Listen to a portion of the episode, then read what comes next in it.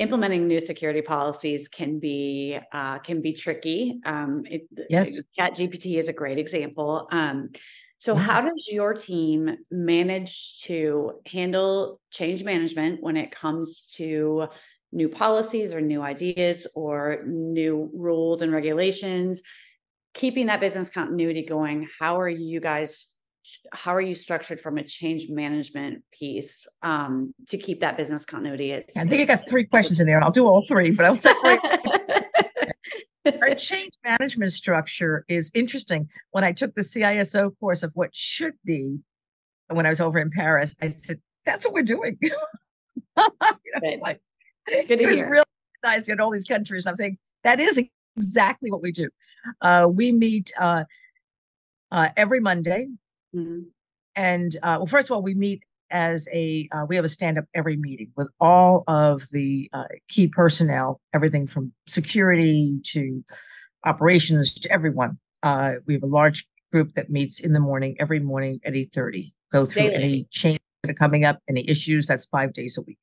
Okay. Then on Mondays and Wednesdays from uh, nine to nine thirty, we on Mondays we will go through and uh, take anyone that has an idea that they want to have a new software or they want to have a new uh, access to something or they want to have a new technology. And cyber has to agree that it even goes forward for discussion. Data has to agree that it goes forward for discussions the enterprise architecture. So everyone's on that team yeah. and anyone can say just takes one note so this, this is a very um, uh, innovative way of doing it. We don't go by the majority. If one person says no, there has to be a reason why. Mm-hmm. So we ask the why, and uh, and we have never had a case where that why has been somebody just being nervous about something. It's been why they're being nervous about saying yes to this. Where's the problem? Uh, that we, we can't handle that technology, or it's it's a uh, the security for it is not good, or we happen to know that they're not they're not that their business continuity plan of that that particular vendor is not good. So we take that into place. If that is approved and it goes forward, then they have some time to put all their diagrams and everything, of course, within place. And then we will, when it's ready, we will have a meeting on a Wednesday everyone has had plenty of time to review all the documentation and if, is, if they still need more time they will take it. And then in many cases we take more time to do due diligence. Mm-hmm.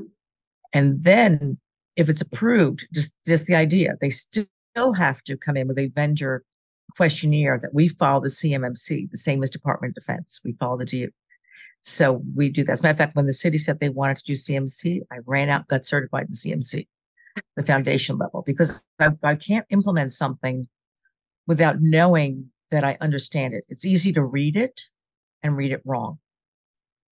So, uh, so we, we're very specific about that. And then we say right away, how is it going to have a business continuity plan? Does it need an application recovery plan? Does it need a uh, database recovery plan? Does it need a, uh, you know, what, what's going to be the, and then we're working now on, on each of these going through now and saying, okay, what are the recovery time objectives? What's the recovery point objective?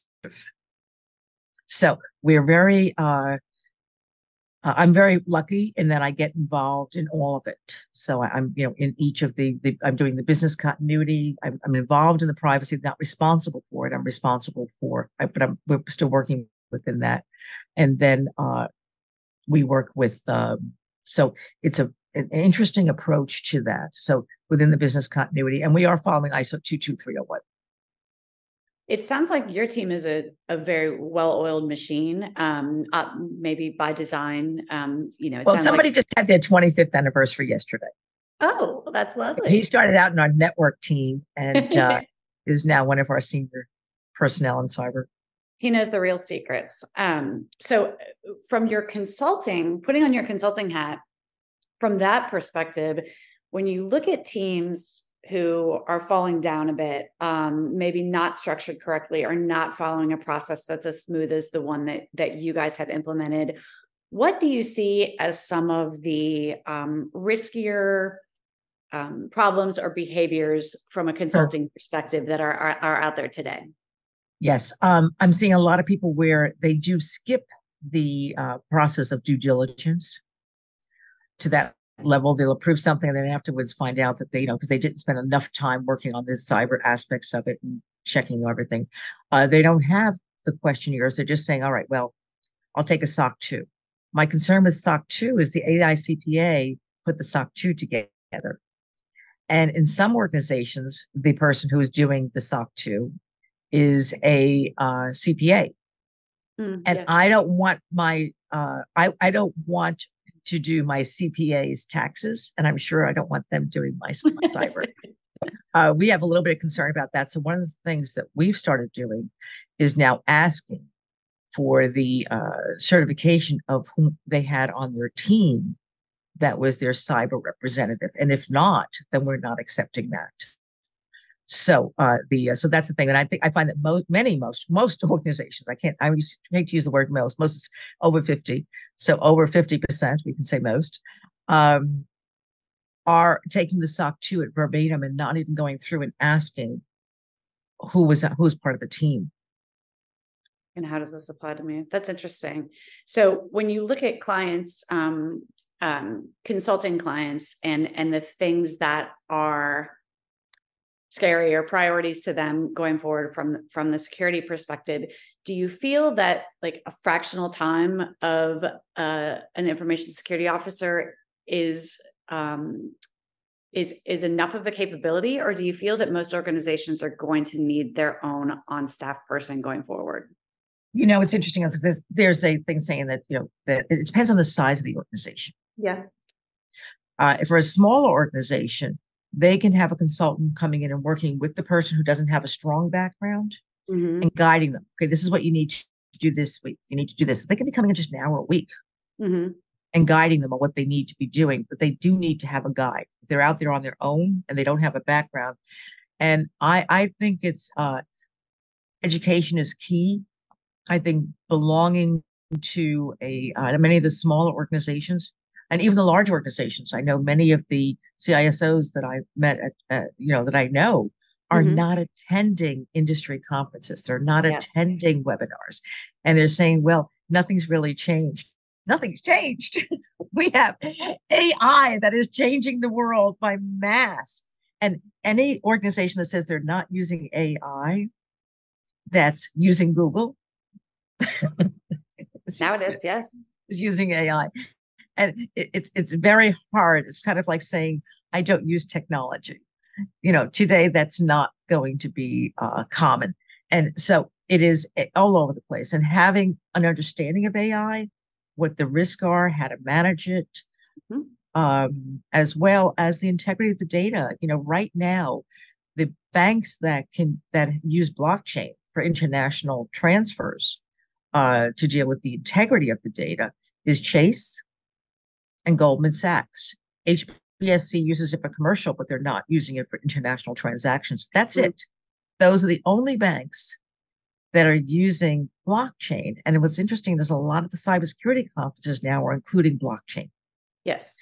Because it's dealing with the integrity of the data. And it's it's uh, that's why many banks uh, will go through Chase or go through Goldman Sachs to do their ultimately do you feel confident that blockchain is the is the next best thing for banking technology? I think it's critical for banking technology. I wouldn't say it's the next best thing. I think it's a component mm. that is certainly important for the integrity of the data, but it certainly doesn't help with the confidentiality uh, or or the compliance. Why do you think that more? Um, well, the risk. Uh, uh, why do you think that more? I, will use the word regional, but it's probably incorrect. Smaller, not Chase sized banks haven't adopted the technology. What's what's the? Um, it's what's very the complicated. Just to no one understands I have, it. I have a very good friend that has her PhD in it, and uh, you know, I said I, I did it recently. Uh, she took. I also came to the conference in Paris, and I said uh, the. Um, she lives in Portugal, so we have you know we're all very from conferences we become very close and uh uh you know I, I always kid her i said you know for someone who's got this brain you know you come across so normal know when i know what's going on in her, for this blockchain you know it's just very. Uh, she actually was one of the people that uh, developed the uh, new card that they're considering using in Europe for privacy, which is going to have um, all of a per, all employees, all uh, European citizens personal data. It's going to have their payroll, so people can verify their payroll. It's going to have their checking information, their uh, passport information. Everything's going to be on one little card. And we were recently at the conference speaking about how this is, you know, going before Parliament. I guess it is, you know, to go through and decide should they do this. And uh, we mentioned, but what about the confidentiality? The integrity may be there, but this the confidentiality of it, the uh, the governance of it, you know, because just because there happens to be a government in place now that says, okay, we'll, we'll abide by that, who knows what's going to happen in 20 years? Right. Where someone says, you know what, we need that information. We've had it collected all these years. Let's take it over war. Someone says, we need this information to know who, you know, or if it's comp- if it's if it's uh, hacked. So I think that these are the changes that we're having. There's all new innovation coming up with blockchain. Yeah. People are forgetting it's only integrity not confidentiality. That's interesting. Okay, well, changing gears a little bit, I want to make sure we fit this in. Sure. So I, I want to look at sort of day to day versus you know year over year issues that faced that you're faced with in your role. Um, obviously, new technology, we've covered that a little bit. And change management, while I think that's a huge problem for other people, it seems like you guys have a seemingly good system for that as well. So, what are some of the day to day and scarier long term challenges that people in your role are facing right now? We've had difficulty with our SOC team in mm-hmm. high turnover. Oh, and part of that is uh, it's more of an entry level you know position more junior position we're not you, you know coming in you know some of the people that are coming in and uh, some have um, uh, you know salaries for government is not the same as they're going to get quite honestly working for another necessarily another company or so uh it but you know we haven't as you can tell i have somebody here for 25 years so yeah. anyone that's coming here is not coming for the salary per se although the money's very good don't get me wrong it's just you could make more, you know, somewhere else.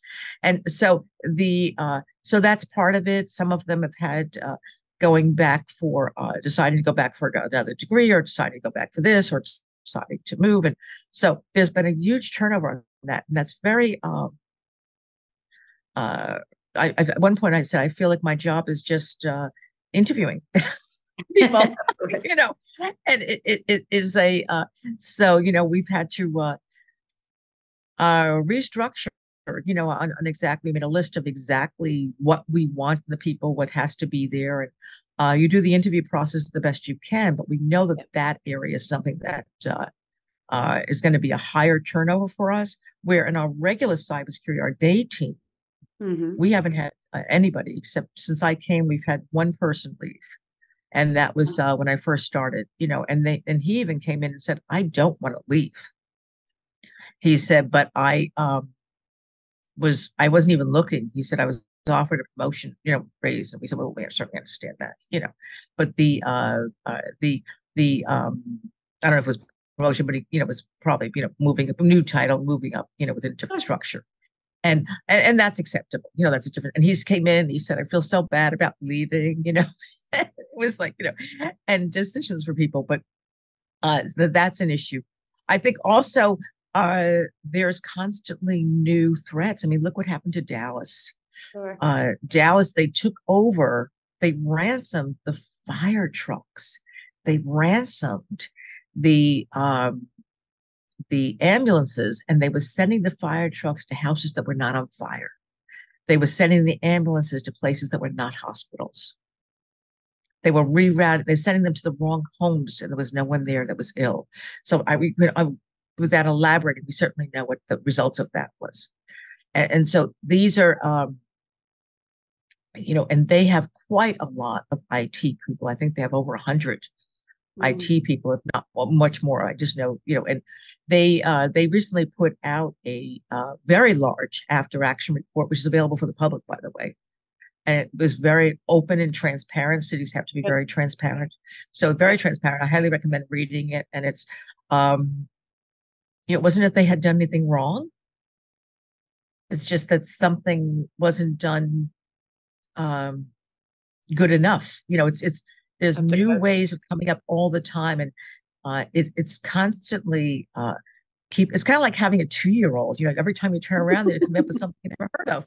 You know, it's like how you learn this stuff. Well, you know, it's the same thing, and you know, we we're constantly going for training. We're constantly going for seminars. So are black hatters. I want to thank you, Michael, for joining us today. Um, and you can visit cdomagazine.tech for other interviews, probably including some more with you. Christian, thank you so very much for today. I always appreciate the opportunity to be with CDO Magazine. It's a, a great organization and certainly a, a great magazine, and the conferences are next to none. Absolutely fabulous. Highly recommend them. I'll see you at the next one. Absolutely. I'll be there for sure. Thanks. Thank you very much. Bye bye.